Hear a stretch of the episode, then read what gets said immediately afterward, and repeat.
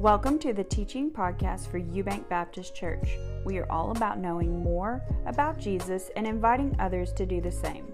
We would love for you to join us on our campus on Sunday mornings at 8:30 or 10:45 and Wednesday nights at 6 p.m. This podcast is a place that you can listen to any teachings that you might have missed from our Sunday morning worship experiences. To stay connected, you can check out our website at You can also follow us on Facebook at Eubank Baptist Church and Instagram at Eubank underscore BC. Thank you for being a part of the conversation and let's keep pursuing Jesus together. This time, we want to uh, invite our children to uh, dismiss to their environment. Uh, usually, we have a video going at this point, but uh, we're taking a step outside of the series this morning as Pastor Clay is in New Orleans uh, representing our church at the convention. Uh, so we're going to let our kids get out here, go to their environment so they can learn about Jesus and um, just as much as we can. Um, as they're doing that, I just want to extend yet another uh, good morning and welcome uh, to everyone that is here. Uh, if you're here with us in person on our campus or you're joining us online, we are so glad that you are here with us this morning. Um, in case you don't know who I am, uh, maybe you're a guest. My name is Aron Neal. I'm the student pastor here, which means I get paid to be a giant kid. Um, and I could use some prayers because this week I'm struggling because my mind thinks that I'm young, my body not so much. I told Becca, I said, I've never taken so much Tylenol in one week span before. Um, so I'm wrestling with that. So pray for me that I can just get over that. Um, but no, I, I, get paid to do, uh, do big kid things. We have camp. We uh, just had camp this past week, and uh, man, it, it, was an incredible uh, week for our students. Um, all of our adults who were there could tell that God was working on every single student, and we had um, such cool conversations. And uh, for me, the highlight um, of the week was that on, on Wednesday at about 10:15 at night. Josh and I were talking to, to one of our students, and we, we were listening, and we, and we heard uh, there in the worship center, there were about five or six kids on their own, not asked to, but on their own, wanting to, worshiping by themselves. No soundboard, just worshiping. And that right there is why we do camp. Because in that moment, they, they realize that this thing that we call faith is their own, that they can practice it just as much as, as, as an adult can. And uh, so I'm, I'm, grateful to be here and to speak to you all this morning. As, as of you all know, Pastor Clay is in New Orleans representing us at, at, the convention, so he asked me to, to fill in, so I'm glad to do that. I'm happy to do that. And uh, in case you haven't figured it out, um, I know there's, there's a lot of clues around here, but today is our kickoff for VBS, and we are uh, very excited. And Just for a moment, can we give it up for Jill and Becca, who's been kind of leading this and getting all this together? they have been uh, the vision and, and, and the voice for, for all this, and so we are excited for that. And uh, also, there is still time to register your kid. So if you have a kid and they're not registered yet, please sign them up. And if you can't figure it out online, show up tonight. We'll get them registered because we want to get as many kids in this place as possible but we want to get as many adults in this place as possible, too. That's why we have a class for adults. That's why we have a class for our students, so they can get plugged in. Because I know what it's like to, to hear that it's VBS week and hear um, that a message is, is, is kind of geared uh, from that. And it's easy to think, well, VBS is for kids, right? So why does it do? I, I'm, I'm not a kid. But what I believe is that the gospel, no matter whether it's told to a child or student or an adult, is the same. So the message behind VBS is just as applicable for an adult as it is a child. And we are excited for VBS. We believe uh, we believe that we serve a God of movement, which means that this week He has some big things planned for this church. He has some big things planned for our kids, uh, big things planned for our adults, for our helpers. Um, and as you can see um, on the screen behind me on your note sheets in the bulletin, uh, the, the, the, theme for VBS was really a, a heavy influencer for the title of this conversation that I'm offering, which is called Navigating the Twists and Turns of Life. If you can remember to the VBS song a few moments ago, that twist and turns theme was spoken on several times. And this is the theme that our kids will be unpacking uh, this week. And, and, and, and just in case you're thinking, well, VBS has nothing to do with me, I'm, I'm, I'm not a kid, tell me what adult whether they're a Christian or not. Tell me what adult doesn't need to hear or be reminded that Jesus is holy, that Jesus is trustworthy, that Jesus is forgiving, he's worth following, that he is for every single person. I know in my life I've been I've needed to be reminded of that several times. In those moments where I question God's presence or God's purpose, I need to be reminded that hey, listen, God has a purpose in everything.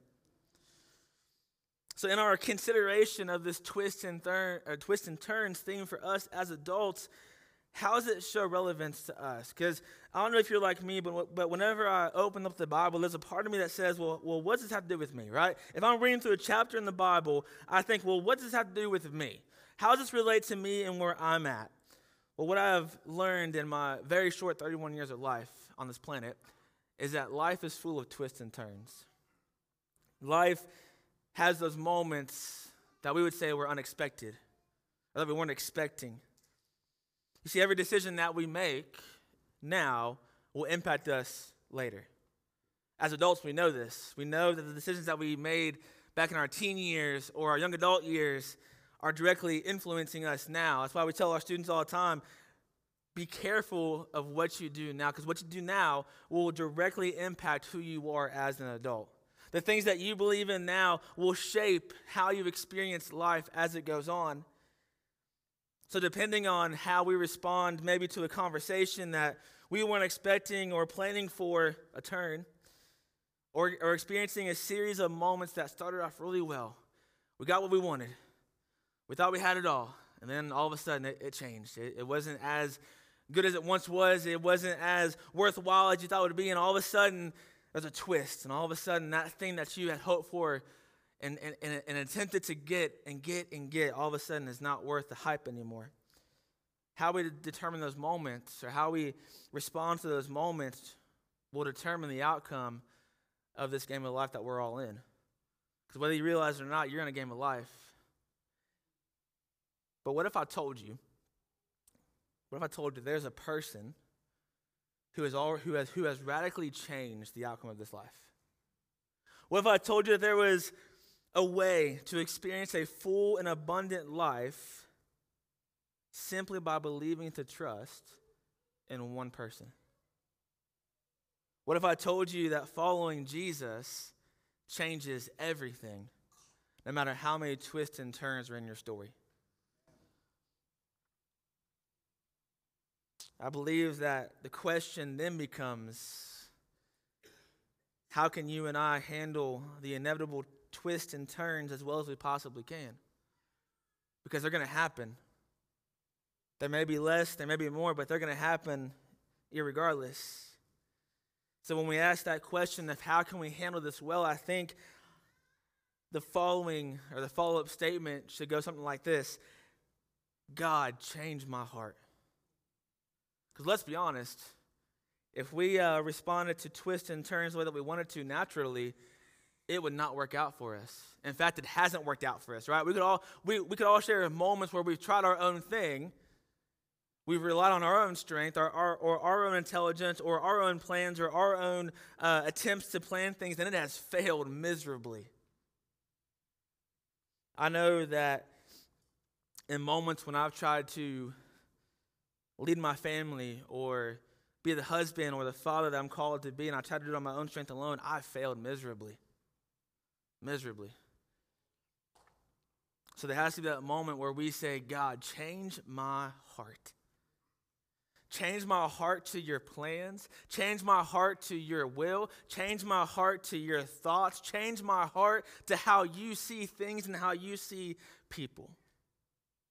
So, to begin our time of directly engaging with God's word this morning, I want us to read through the theme verse of VBS this year, Psalm 25, verse 4.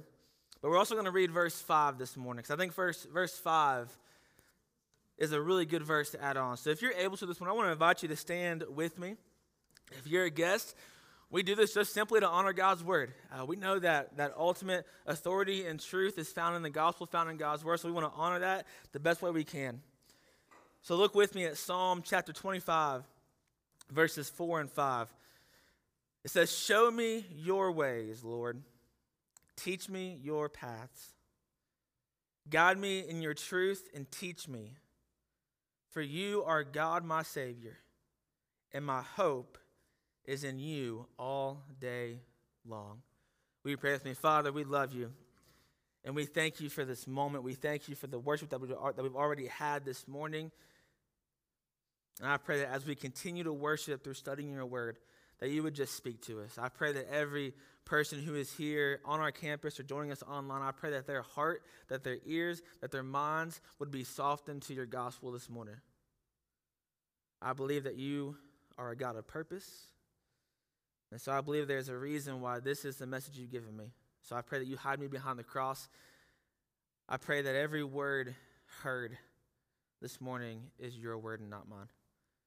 I pray that every conversation that we press into, that we lean into this morning, is not a conversation between ourselves and me as the pastor, but ourselves and you as our Heavenly Father. And we thank you for Jesus. We thank you that He gave up everything for us to give us hope, to give us a life, to give us meaning and a purpose, and to bring us back to where you wanted us from the very beginning, which was to be with you. Father, I pray that you take all of our hearts and any places that are stone, replace them with a heart of flesh. Father, we love you, and it is in your name that we pray. Amen. You may be seated this morning, and, and as we uh, consider these verses in this declaration of God's change my heart, I want to invite us to consider the following question how can you and I become better equipped to know the ways of the Lord and confidently follow the path He lays in front of us?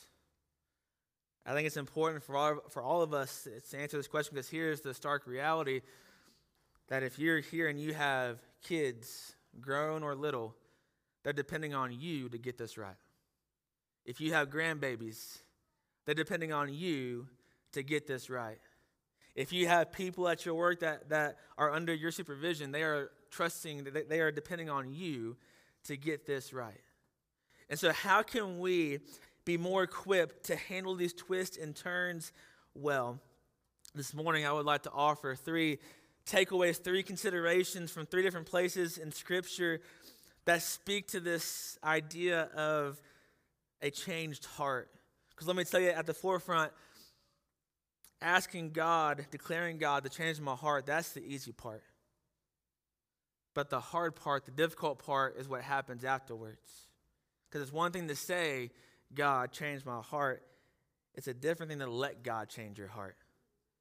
So this morning, I want to offer three takeaways, three ideas that can help us with, that, uh, with what I believe this, this experience of a heart change. So, with that being said, let's begin to unpack the first takeaway this morning. Number one is this a changed heart begins with a vulnerable heart.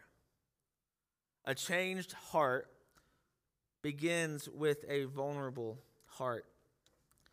The first place I want to go to this morning is 2 Corinthians chapter 12. 2 Corinthians chapter 12. I want to read through verses 9 and 10 together this morning. 2 Corinthians chapter 12, verses 9 and 10, it says this But he said to me, My grace is sufficient for you for my power is made perfect in weakness. Therefore, I will boast all the more gladly about my weaknesses, so that Christ's power may rest on me.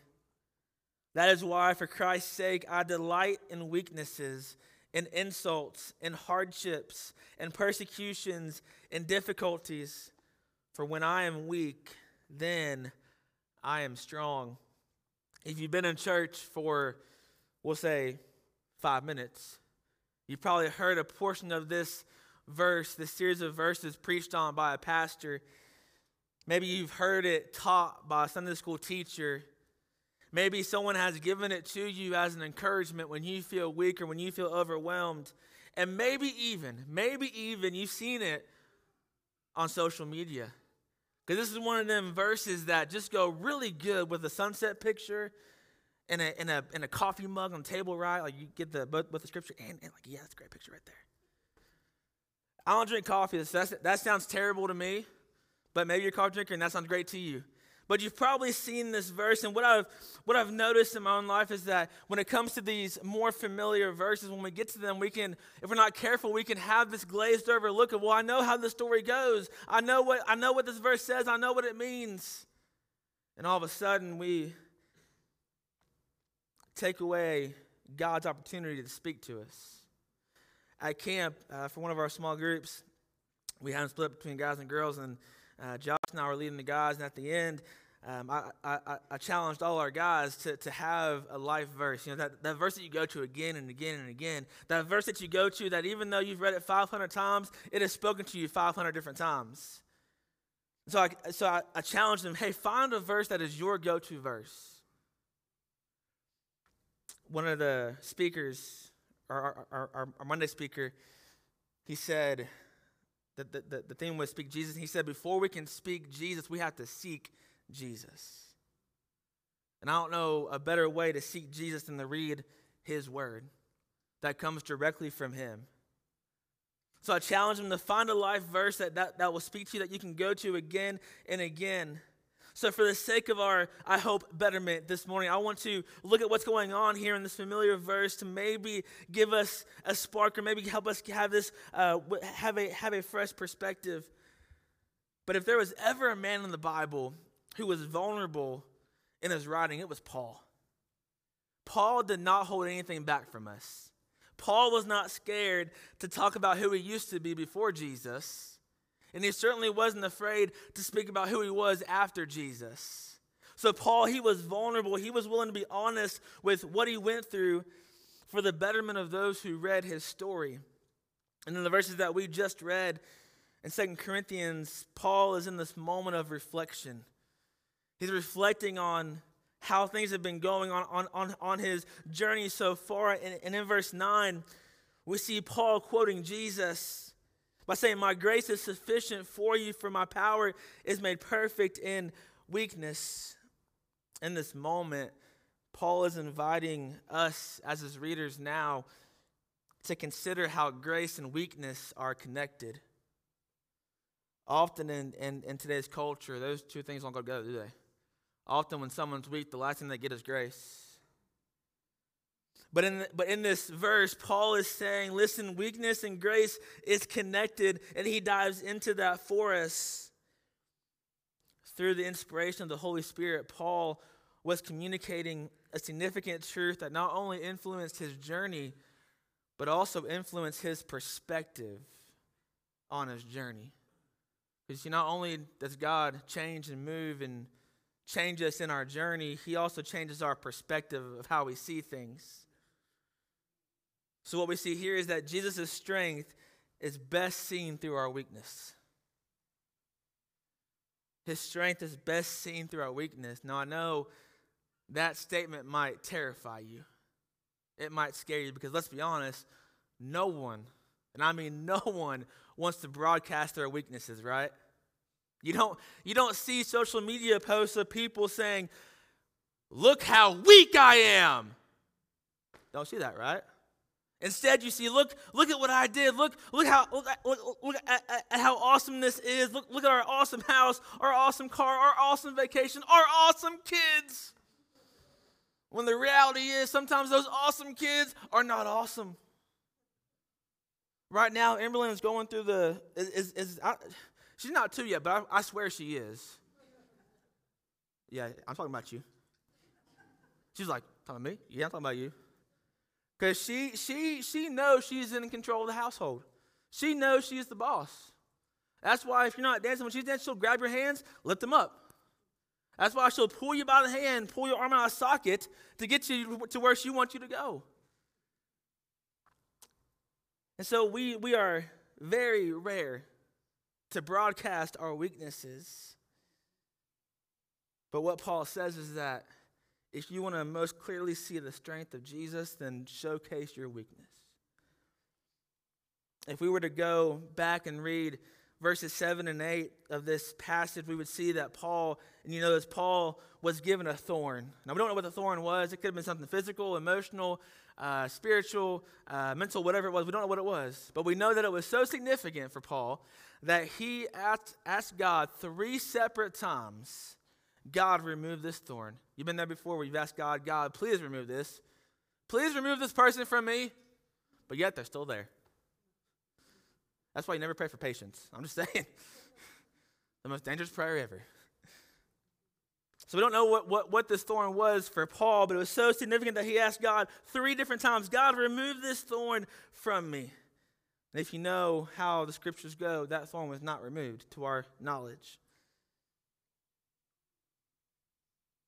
But check this out. Despite not having the thorn removed, Paul was able to keep moving forward and even be in a place where he could boast about his weaknesses. Again, we would find that very difficult to do. In fact, with the help of social media, we do whatever we can to keep people from the truth and the reality that we are a mess, right? We use social media to keep people away from the truth that we have our weaknesses. We often allow our weaknesses to slow us down or to keep us from what God is communicating to us or what he has for us. In fact, if you go read through the Old Testament, a handful of people actually tried this too, and it didn't work for them. For example, Moses, he, uh, he tried to use the lack of ability. Well, God, I can't speak well enough. I stutter. I can't keep up with myself. So I'm not the guy to go tell Pharaoh, who is the most powerful man in the nation, to let people go. I'm not the man. And God says, Hey, Moses, you know your brother Aaron that's been with you all these years? Take him with you because he can speak, he can do it. Gideon tried to use the excuse of a lack of status. Gideon tried to say, Well, God, listen, two things. I'm part of the weakest clan. In addition, I am the weakest person in my clan, so double whammy there. Like I, I am the king of weakness. I, I, I'm not, I'm not your guy. But yet God still says, go. Why? Because God knew how weak Gideon and Moses were. God knows how weak you and I are. But that does not change his calling for your life. Because when he gives you a calling, when he gives you a purpose, he will equip you to fulfill that calling and that purpose, whether you know it or not. And so, what Paul is communicating in verse 9 is that our weakness just doesn't show Jesus' strength. Our weakness is an avenue for Jesus' grace. If we take into consideration the original meaning of the phrase, my grace is sufficient, that we see, we would see that, that this grace of Jesus is adequate in the sense of providing contentment.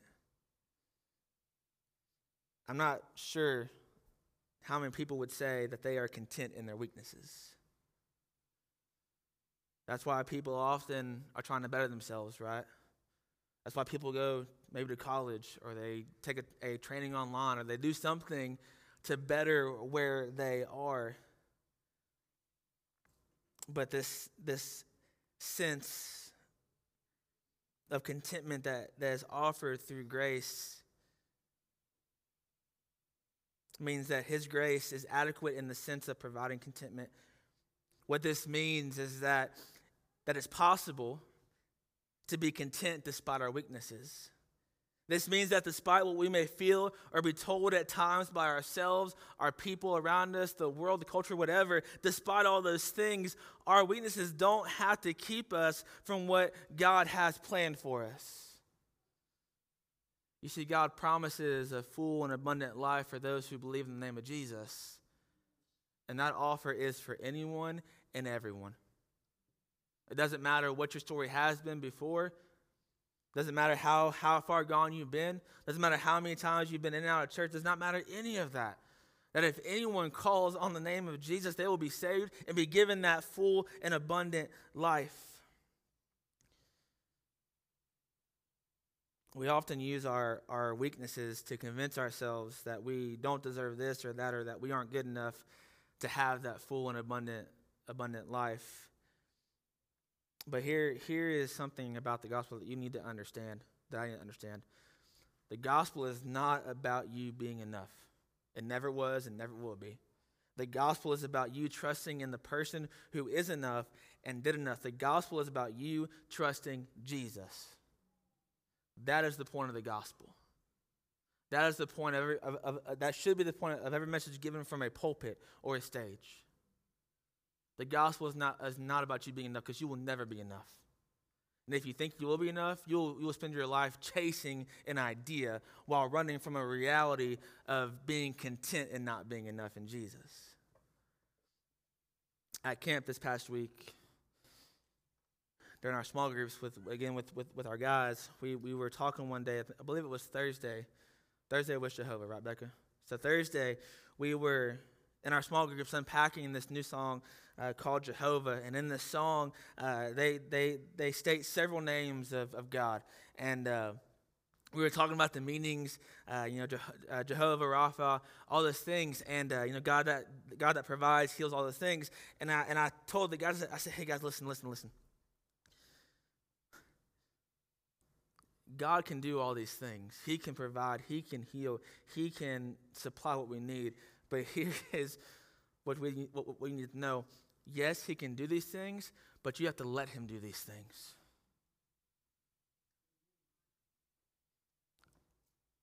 To my knowledge, and I could be wrong about this, but to my knowledge, Jesus has never forced himself on anyone.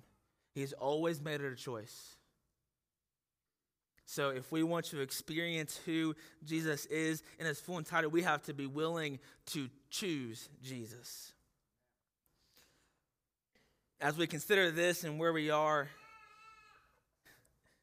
in 2023, and this changed heart coming from a vulnerable heart I want us to notice Paul's perspective because again, remember I said that that his, that this experience of God's grace changed not only his journey but his perspective. I want you to notice Paul's perspective. In verse 10, we see that, that, that Paul is boasting. Paul is bragging about all these terrible things. You see, in light of experiencing God's grace, Paul was able to look at his weakness and his circumstances differently. He saw them as an opportunity to show the strength of Jesus and point others to Jesus.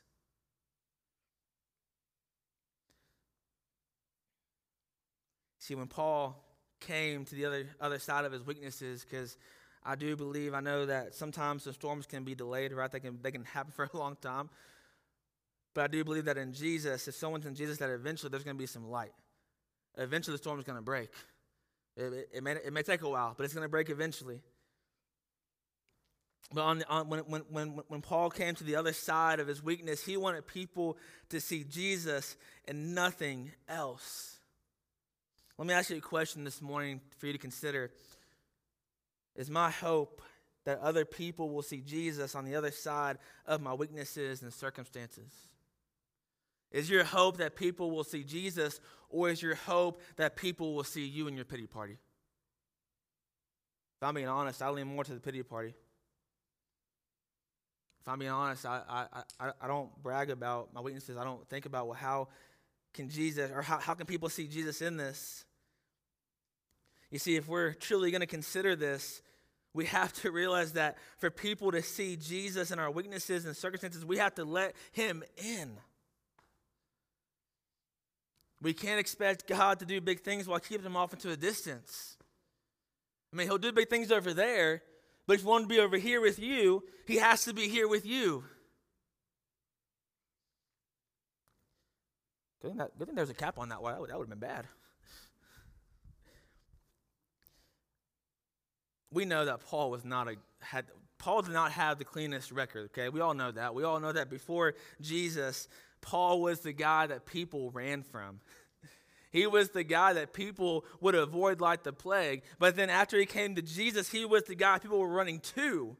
Not because of Paul, not because of him, but because of who, uh, because of who he followed. We have to approach God with a vulnerable heart. Some of us, and I'll, and I'll put myself in this camp, some of us, we have a hard time with this issue called pride. I can do it myself. I can handle it myself. I'm a, I'm a man, right? I'm a woman. I, I, I got in trouble this week because I, I called our called our girls girls, and Becca's like, no, they're ladies. So, woman. There you go. Everybody. Everybody's involved. But some of us, we wrestle with that, don't we? I know I do. I know that there are times where I think, okay, I can do this. I got this. Now, there's times I know I can't. Like, I, I know that I, I cannot build anything. I know that if I try to build something, it would fall down instantly. I walk away, done. I can, I can draw stick figures, kind of. So there's things I know that I can't do. But there's moments that I come to my life and I, and I think, okay, I'm going to be the best dad ever. And then I fail. I'm going to be the best husband ever. Then I fail. I'm going to be the best, fill in the blank. And then probably you fail. Well, Aron, you don't understand what I go through. Yes, I don't understand what you go through. I don't. I don't know your story. But I do know who you are. And every single person in this building right now, whether you know Jesus or not, you are a sinner. You are full of sin. But some of us, we have been changed and redeemed by Jesus, and some of us haven't. It's the same out there. There's people in the world right now, they know who Jesus is, they know all about him, they know the stories, but they haven't made that commitment to him. So we have to approach God. We have to strip away the pride, strip away uh, the, the, the, arrogance, strip away the, the, the idea that we can do anything and everything, strip all that away and say, God, change my heart. Because sometimes we are terrible at handling the twists and turns of life. And we say, God, change my heart, because if you don't change my heart, we're all in trouble. If you don't change my heart, God, I'm in trouble.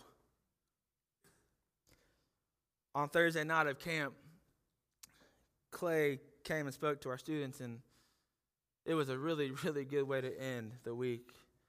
Clay gave them a challenge to come to the altar and pray for at least one person that they would be intentional with about sharing the gospel with. Now, y'all know students, sometimes they're a little bashful. Sometimes walking up front is not the cool thing to do, right?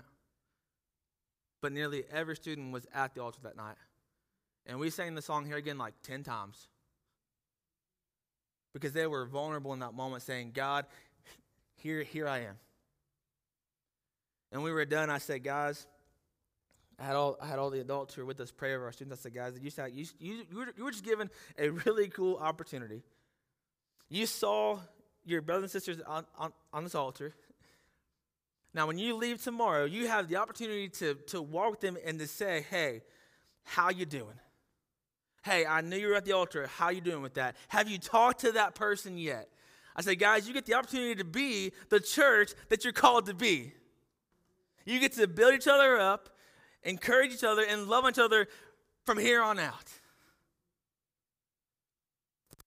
My prayer for, for this fall for our students is that they would just let go.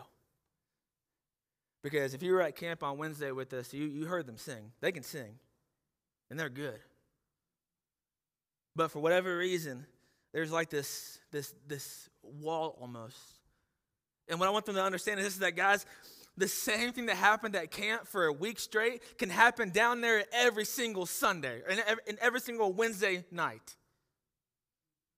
Because the same God we worship at camp is the same God we worship down there every single week. The same songs that we sing at camp are the same songs we sing down there. So the songs that you were getting into, the songs that you were singing out loud, you didn't care about who was around you, you were into it.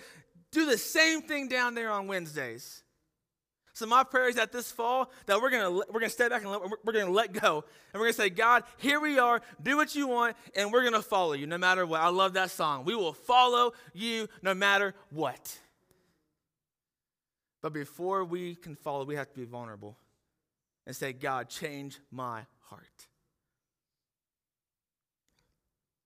Because when we when we say God, change my heart, we are acknowledging that God has a purpose and is working through every little thing in our lives.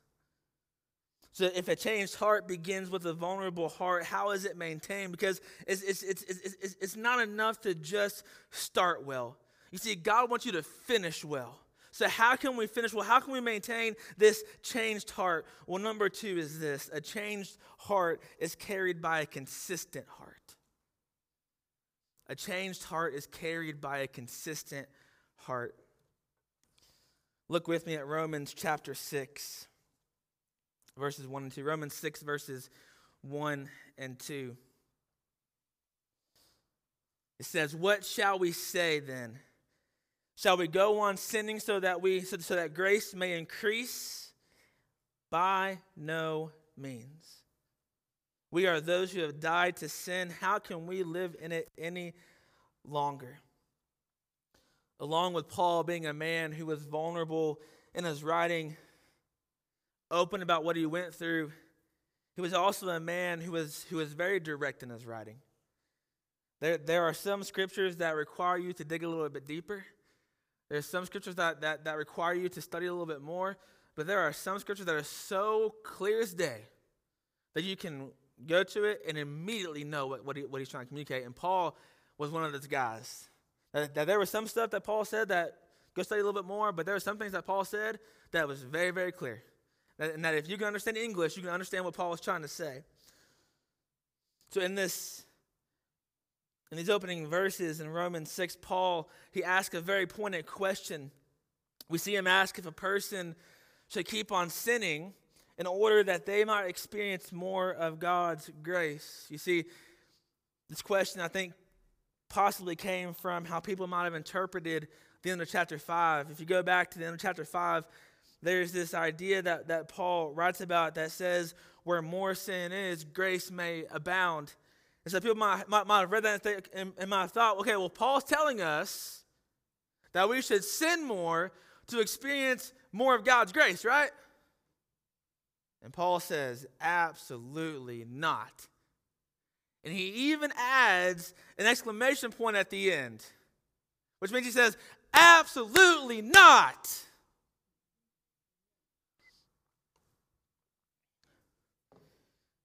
What I believe Paul was trying to communicate in this opening verse of 6 is that God's gift of grace was not meant to be used as an excuse to sin. I believe that Paul was telling his readers then and us now that it's silly to think, well, you know, I'm going to receive God's grace anyway, so what's the point? And the sad thing is, there are people who believe that. There are, ple- there, there are people that believe, well, God's going to forgive me anyway, so what's the point? And I know it's true because I've thought that before. When I was young, I thought, when I was in high school, I thought that all the time. God's going to forgive me. I'm a teenager. We're stupid, so here we go. But let me tell you this if, if, if, if you're thinking that this morning, God's grace is not meant to excuse us to sin. God's grace is meant to save us from sin. God's grace is not a free pass to do whatever you want. God's grace is not a free pass to elevate sin in your life. God's grace is meant to save you from sin. It's meant to pull you away from those things. And if I can be uh, just brutally honest this morning, we cheapen God's grace every time we choose to sin. Now, I'm not talking about the moments that your nature gets the best of you. Because you are a sinner. Even if you are saved by Jesus, you're still a sinner. Even the most faithful and oldest Christian in this world right now still sins every single day. But I'm talking about the moments that you choose to sin, the moments that you choose to elevate sin in your life. One of the best conversations Josh and I had at camp was with one of our students, and we told them, we said, hey, listen, you're going to sin, you're going to mess up. So stop beating yourself up for it. So the, the, the point of the cross was not for you to beat yourself up for your sin. The point of the cross was to save you from your sin and to trust in the one who has forgiven your sin and who will keep your sin. As we consider the relevancy of, of this conversation to us in 2023, I, I want to bring our attention to, to verse 2 of Romans 6. We are those who have died to sin. How can we live in it any longer. In this moment, Paul invites us to consider another question. He invites us to think about our identity as someone who has died to sin and how we can't live in it any longer.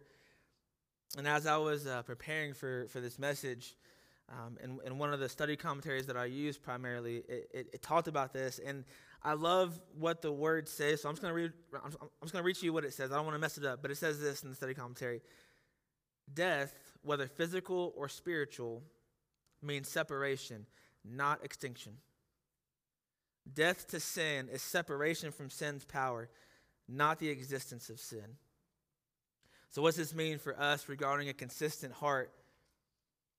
Having a consistent heart is not about keeping perfection from sin. Having a consistent heart is about keeping separation from sin. Listen, God's expectation of us is not to be perfect. Or his expectation is not for us to be perfect. God does not expect you to be perfect, know everything. That is not his purpose, or not his, and in fact, and that wasn't his plan, or that wasn't his, his expectation all the way back in Genesis. You see, when sin came into the world, he knew that it was going to affect every single person. So God does not want you to be perfect in what you do because you can't be. But God does want you to try to separate yourself from sin. He wants you to try and keep yourselves, ourselves, as far away from the things, the people, and the relationships that lead us to elevate sin in our lives. So, church is not, is, is not about being perfect. Trust me, church is not perfect. Every church, including ours, has its issues. And be here long enough, you'll find them, okay? That's the nature of church. Go down to any other church, another state, same thing. Be here long enough, they're going to have their own issues. So, church is not about being perfect. Church is about looking towards the one, fixing our eyes on the one who is perfect, and that is Jesus. In fact, in, in, in Hebrews chapter 12, verses 1 through 3, we see this. Listen to what it says Hebrews chapter 12, verses 1 through 3. Therefore, since we are surrounded by such a great cloud of witnesses, let us throw off everything that hinders and the sin that so easily entangles, and let us run with perseverance the race marked out for us, fixing our eyes on Jesus, the pioneer and perfecter of faith. For the joy set before him, he endured the cross, scorning its shame and sat down at the right hand of the throne of God. Consider him who endured such opposition from sinners, so that you will not grow weary and lose heart. If the church does not have their eyes fixed on Jesus, they will die eventually. If you do not have your eyes fixed on Jesus as a Christian, you will fail miserably. We weren't told to eradicate sin. We weren't told to make it disappear. No, we were told to throw it off, to throw it away. That's why we say when someone becomes a new Christian that you're gonna that you are walking away from who you used to be. Who you used to be is dead and gone. Who you used to be doesn't matter anymore. Who you are now in Jesus is, is, is, is that is what matters. When we go through those twists and turns, it's very easy to, to take our eyes off Jesus, isn't it? When life is good, when you pass go, that's right, eyes are on Jesus, right? But it's when those twists and turns happen that all of a sudden our, our attention gets a little bit frayed. If you're here this morning and you're listening to this conversation and you haven't placed your faith in Jesus, this morning, that is his only expectation for you. His only expectation for you this morning, if you have not done this, is to place your faith in Him, to say that you believe that you're a sinner who needs His Son, Jesus, to save you. His expectation is for you to turn away from your sin in your life apart from Him and turn towards His Son, Jesus, who gives that life with Him. As we begin to, to wrap up this conversation this morning, I want to turn our attention to the third and final takeaway which is this number three a changed heart is made complete through Jesus. A changed heart is made complete through Jesus. For a moment, listen to the words of Colossians chapter 2, verses 9 and 10. Colossians 2, verses 9 and 10. For in Christ all the fullness of the, de- of the deity lives in bodily form. And in Christ you have been brought to fullness he is the head over every power and authority. As Paul's writing to this church, he is telling them that it's only through Jesus that they are going to experience being complete and full. We all know what it's like to run on empty, don't we?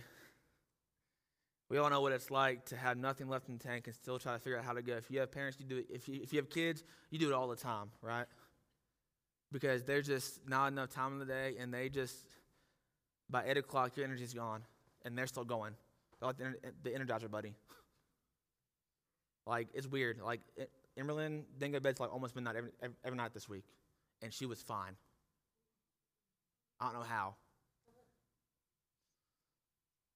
But we know what it's like to run into. We know what it's like to have nothing left and just to find anything to give us, like just finding the smallest thing to give us energy. We'll go to social media. We'll go to, we'll, we'll go to a self help book. We'll go to a self help magazine. We'll go to our friends. We'll go to our family. But we, if we want to be filled completely, but not just filled, but to be overflowing, the only place to find that is in Jesus, in Jesus alone.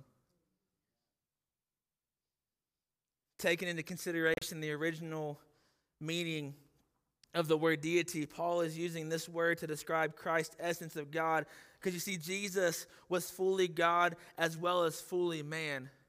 What this means is that Jesus is God. He has the power to save sin, but yet he is human, which means he knows exactly what it's like to be you. He knows what it's like to be betrayed by those closest to him. He, know what, he knows what it's like for people to talk bad about him.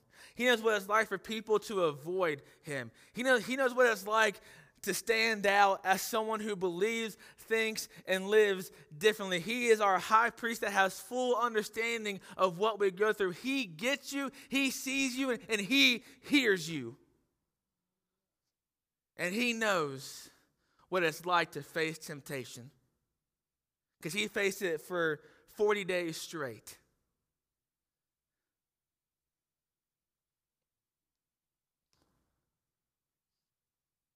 How I want to end this conversation this morning is a little different than usual. But I want to share the gospel with you. And I want to follow that up with an illustration. My I like illustrations. They just help me see see things better. Um, but but but here's why I want to end with the gospel. Because for a while now, God's placed this conviction in my heart as a pastor that not every person who sits in a church chair or pew is a Christian. Not every person who listens to a spiritual podcast of a church or from a church is a Christian.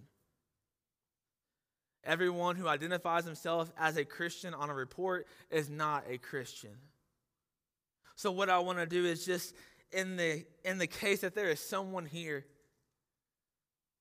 whether you've been in church your entire life or this is your first time whether someone is online right now if you have never made that that, that, that commitment i want to share with you how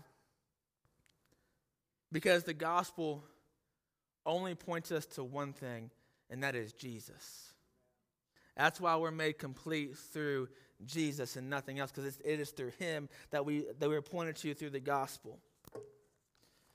So I want to start in Genesis chapter 1, verse 31. Now, this is not usually included when you when you include the plan of salvation, but what I want you to see is just how drastically things change. Just how drastically things can change when sin comes into the picture. You see in, in Genesis chapter 1, verse 31 says, God saw all that he had made, and it was very good. And there was evening, and then there was evening the sixth day. So God looked at everything he had made and said, Man, this is really, really good. He saw the fact that Adam and Eve had what they needed. He said, This is good.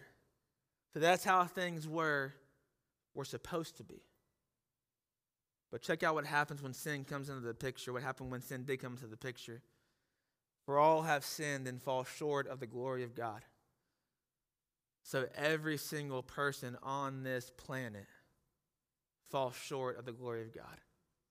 Every single pastor, every single staff member of a church, every single deacon, every single church leader, we all, we all, everyone who has breath falls short.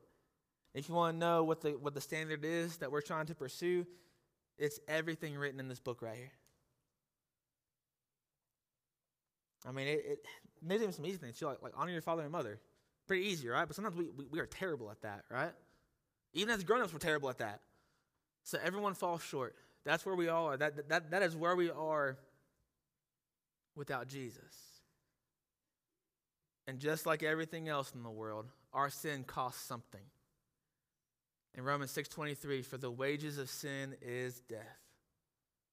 So because we're filled with sin, because we're filled with mistakes, regrets, guilt, shame, all those things, we deserve the cross.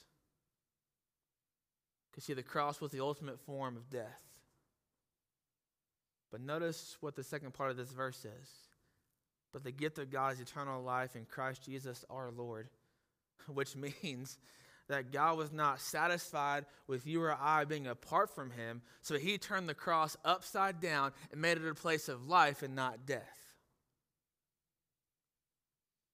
And you want to know why and how that happened? Jesus. In John 14, 6, it says this He answered, Jesus answered, I am the way and the truth and the life. No one comes to the Father except through me. So if you want to get to God, the only place to go through is Jesus and the cross. That's why VBS is about Jesus and nothing else. That's why the, that's why the gospel is for anyone and for everyone because Jesus can save everyone. Jesus can save anyone. But here's the thing we have to let Jesus save us. We have to choose Jesus. And like I said, I'm a very visual visual person. So this is going to represent Jesus. I don't know if you've seen this before. This, this is called a magic towel. A magic towel. And, and what's cool about this is that it comes like this, and believe it or not, it, it, it is a towel. But if you've used these before, you know that in order for it to fill its purpose, in order for it to fill its job that was meant to be, meant to do, has to be exposed to water.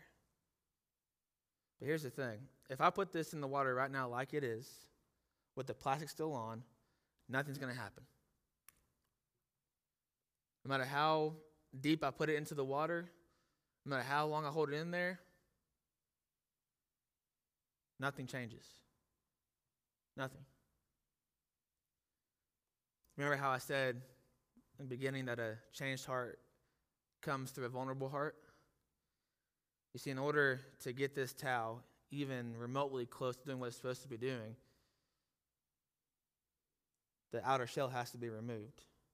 Now, the Bible says in Hebrews 4:12 that the gospel, the Bible, His word, is sharper than a two-edged sword. It can, it can pierce bone and marrow and sever joints. So we're going to say this is God's word. All it takes is for God to do one little thing.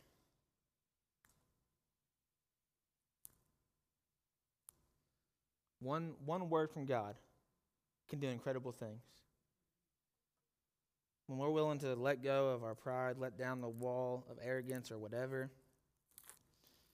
all of a sudden, now there's more opportunity for God to change that heart. Here's the thing. Remember how I said that there has to be a sense of consistency? Now, if I just put one corner of this into the water without fully submerging it, doesn't really do anything, does it? Changes a little bit. It's a little change. Like, you know, I'll, I'll, I'll go to church when, when I feel like it. I'll, I'll go to church Sundays. And I might go to a Wednesday here and there, but, you know, when, when it's summertime, we're busy, there's vacations, there's things going on. The kids want to sleep. So, you know, we'll, we'll, we'll, fit in church when we can. We'll, we'll fit in God when we can. So we're, we're not going to be fully committed, but we're going to kind of be here and there when we can. Still, it's, it's working a little better. It's getting closer, but there's still parts that haven't changed. In order for there to be change, there has to be consistency. In order for God to change your heart, there has to be a full commitment. You have to be fully submerged in Jesus. You have to say, no, ma- no matter what, I'm here. No matter what, even if I'm at camp all week and I don't go to bed till midnight, I'm still reading your word.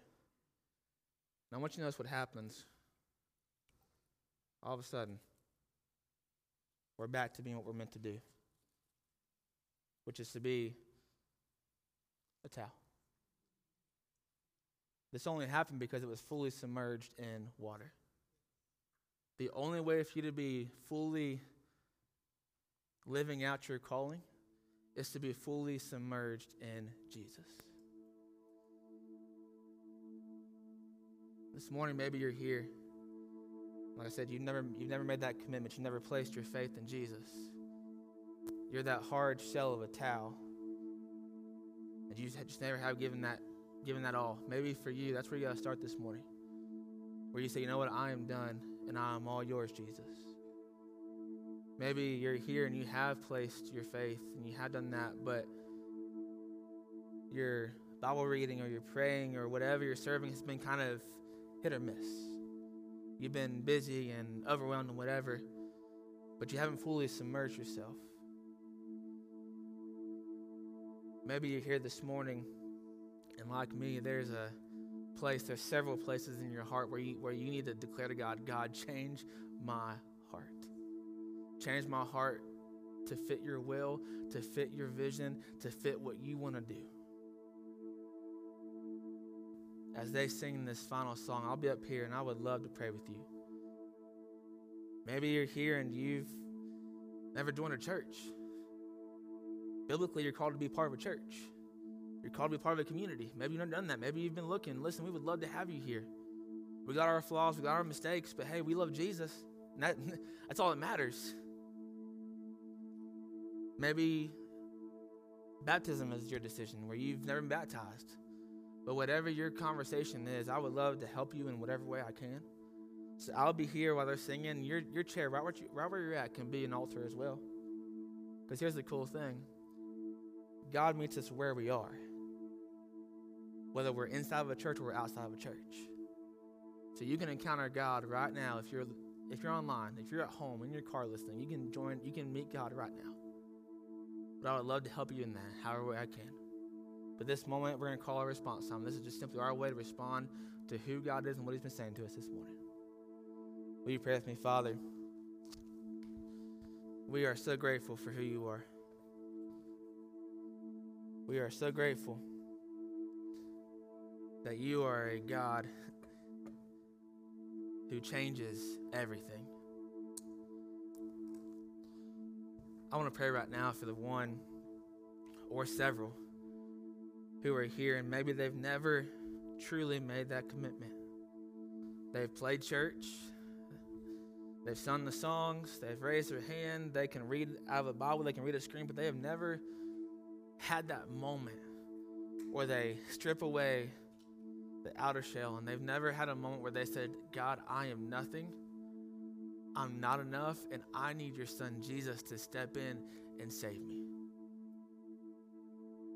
God, your gospel is clear in Romans 10 9 that if anyone confesses with their mouth and believes in their heart, that they will receive salvation from you. So I I want to pray for the one who might need to do that. I want to pray for the few or the many that may need to do that. But God, I also want to pray for the one They've made their decision, they made their commitment, but here lately, for whatever reason, whether it be stress, overwhelmness, anxiety, depression, whatever, that for whatever reason, here lately they have been struggling to keep their eyes on you. They've had their eyes fixed on a relationship, a circumstance, a situation, but they've, they've, they've taken their eyes off you. For that person, I want to pray that this morning that they would come to your altar, come to the foot of the cross and say, God, change my heart. Fix my eyes on you, Jesus. Because we know, we know that when we fix our eyes on you, Jesus, that is when you start to move and change things. Father, I pray that in this moment that we would all let down our guard, tear down the wall, and let you do what you know you need to do in our lives. Father, we love you. We thank you for your son, Jesus. And it is in his powerful name that we pray. Amen.